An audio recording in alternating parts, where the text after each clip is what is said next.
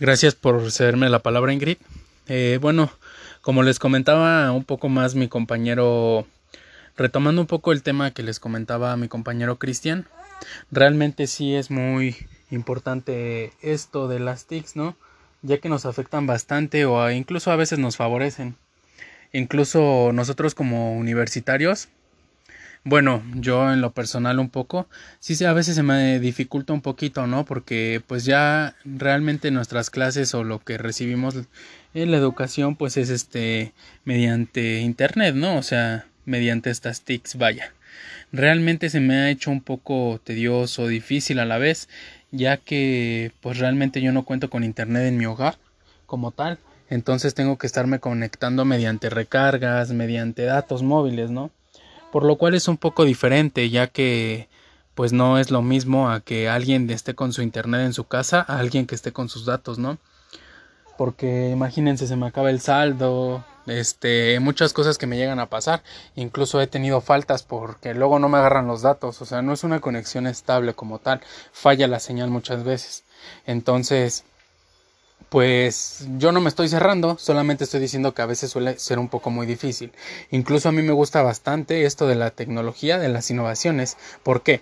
Porque a futuro nosotros tenemos que estar acostumbrados a cómo va a ser, por ejemplo, por ejemplo, no sabemos si a futuro nos vaya nos vayan a decir, nosotros como futuros pedagogos, como futuros docentes, nos vayan a decir, ¿saben qué? Ustedes los vamos a contratar para que siempre impartan clases así. Entonces imagínense, nos contratan así y nosotros qué hacemos, ok, ya tenemos, ya tenemos este conocimiento, ya sabemos cómo impartir el conocimiento, ya que así lo recibimos. Sin embargo, yo sé que es una tarea pues no tan fácil acoplarnos a esto, pero yo, yo los invito a que en verdad lo hagan, ya que no sabemos nosotros a futuro cómo va a ser esto. Mm, sin en cambio se dio un poco la oportunidad o estas tecnologías salieron un poco más a la luz ya que llevan bastante tiempo que existieron o que existen como tal. Eh, salieron un poco más por esto de la pandemia del COVID-19, pero pues realmente mm, pues ya estaban, ¿no?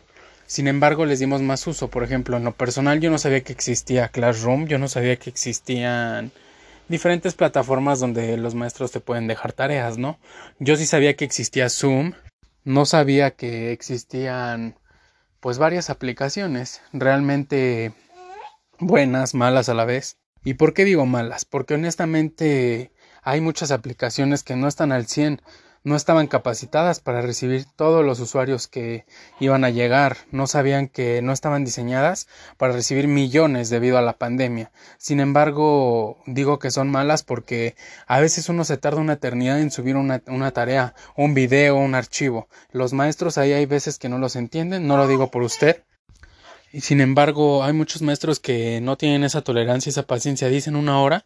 Sin embargo, no todos, no todos tenemos el tiempo para estar realmente ahí y hacer la tarea como tal al tiempo. Hay muchos quienes las hacemos en la madrugada, que las hacemos casi casi a la mera hora. Entonces imagínense, se tarda 10, 20 minutos en subir una tarea y esto no lo comprenden los maestros. Sin embargo, ese es otro punto, es otro punto no a favor de mi parte, ya que nosotros como futuros universitarios, yo sé que tenemos que formarnos, sé que si estamos en la carrera es por algo, pero sin embargo, también todos tenemos o cosas que hacer o trabajar realmente yo me voy a dar a la tarea como futuro pedagogo a implementar esto, a qué, a mejorarlo, no tanto como hacer lo que los alumnos quieran, porque tampoco se debe de hacer eso, pero sin embargo tener un poquito más de la tolerancia que debe de ser.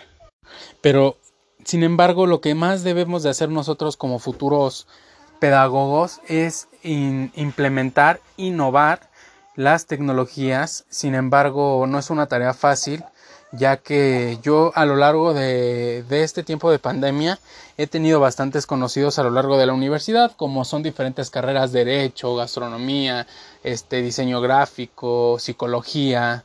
Eh, realmente es algo muy tedioso, un poquito difícil, pero nos estamos acoplando. Sin embargo, mi compañero de gastronomía, este compañero me indica que ha sido bastante difícil, ya que imagínense, ellos estaban acostumbrados a que un maestro estuviera detrás de ellos a que te estuviera corrigiendo, te dijera te falta sal, te falta pimienta, te falta esto, te falta el otro. Imagínense, y tan solo cambiar una modalidad donde todo sea por videollamada, la verdad no se me hace pues tan fácil, vaya, tampoco es difícil, ¿no? Sin embargo, hay mucha gente que hasta cocina viendo tutoriales en YouTube y eso está bien.